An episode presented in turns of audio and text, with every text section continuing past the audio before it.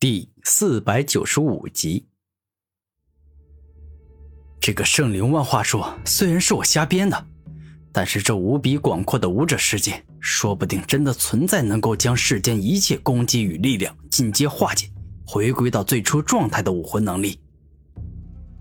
此刻，古天明在内心自语：“你小子很厉害呀，真的很厉害。”我的毁天灭地斩居然就这样让你给防御住了，看来我没有猜错，当日纵然没有虚空至尊出现，六道圣王的六道轮回盘也没办法击败你。此时此刻，刀剑圣王看古天明的眼神已经完全不同了，因为在现在他的眼中，古天明是真正能够跟他刀剑圣王相提并论的存在。刀剑圣王。你是否还有着比毁天灭地斩更强的绝招？这一刻，古天明认真的问刀剑圣王：“有，倒是还有一个，不过那一招对灵力的消耗太大，对我自身也有一定的伤害。虽然威力是会比毁天灭地斩更强，但我估摸着也没办法拿它击败你。所以就这样吧，你我算平手，你看如何？”刀剑圣王认真的说道：“这……”听闻此话，古天明忍不住迟疑了起来。怎么了？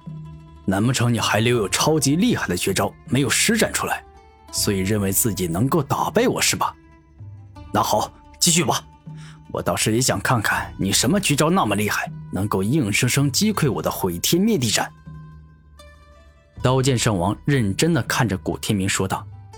哎，不不不不不，刀剑圣王，我绝对不是这个意思，我只是有些惊讶，你一个天骄之地至尊兵王教的大师兄，居然这么平易近人。你想想，如果现在六道圣王的六道轮回盘被我挡下了，他岂会善罢甘休？他一定会继续向我攻击。他所追求的结果，那就是他取得胜利。除此之外的结果，他都是不会要的。古天明虽然跟六道圣王相处的时间不久。但却是见过很多性格跟他相似，甚至是一致的人，例如童杰宇文赋、天骄之子凌晨、天骄之王夜王，他们都是相同的性格，瑕疵必报，心狠手辣，不愿接受自己不想要接受的结果。哈哈，拜托，每一个人的性格都是不一样，难不成每一个天骄之地都应该像六道圣王一样，感觉自己是高高在上，绝无仅有吗？所有人都应该对自己顶礼膜拜的才对吗？六道圣王笑着说道：“刀剑圣王，你说的没错。不过我倒也不是感觉天骄之地所有人都应该像六道圣王一样才对，只是实力强大、天赋逆天的人，平易近人者只在少数，而多数尽皆是狂妄自大、自以为是的人。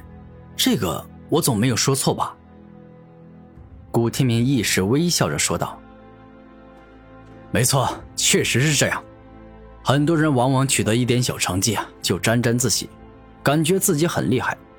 这个世界上所有人都渴望被别人认可、被别人称赞、被别人羡慕，而这种性格越往后发展，很可能会导致一个人想要高高在上，凌驾于所有人之上，甚至感觉只有自己的性命才是最珍贵的，其他人的性命都像草芥一样可以随意舍弃。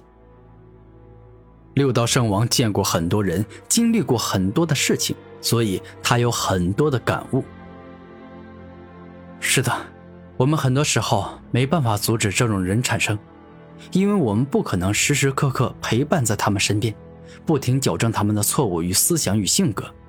但幸好，不管是你还是我，我们都没有变成只顾自己不顾别人、自私自利、残忍无情的武者。古天明虽然并不是好人，但绝对不是一个恶人。他的初心与本心并没有变。没想到你居然会跟我有着相同的想法，看来你我虽然不属于同一个至尊宗门，也算是竞争关系，但也可以做那种精神上的朋友。哪怕没办法在一起努力前进，可我们的精神上所要前进的方向与道路是相同的。刀剑圣王微笑着说道。刀剑圣王客气，我古天明何德何能，哪里能够跟你刀剑帝王做朋友啊？古天明谦虚的说道：“你这才是真正的客气与谦虚。论身份，你我都是至尊级宗门的大师兄，谁都不比谁差。论天赋，你我也都是天骄之地。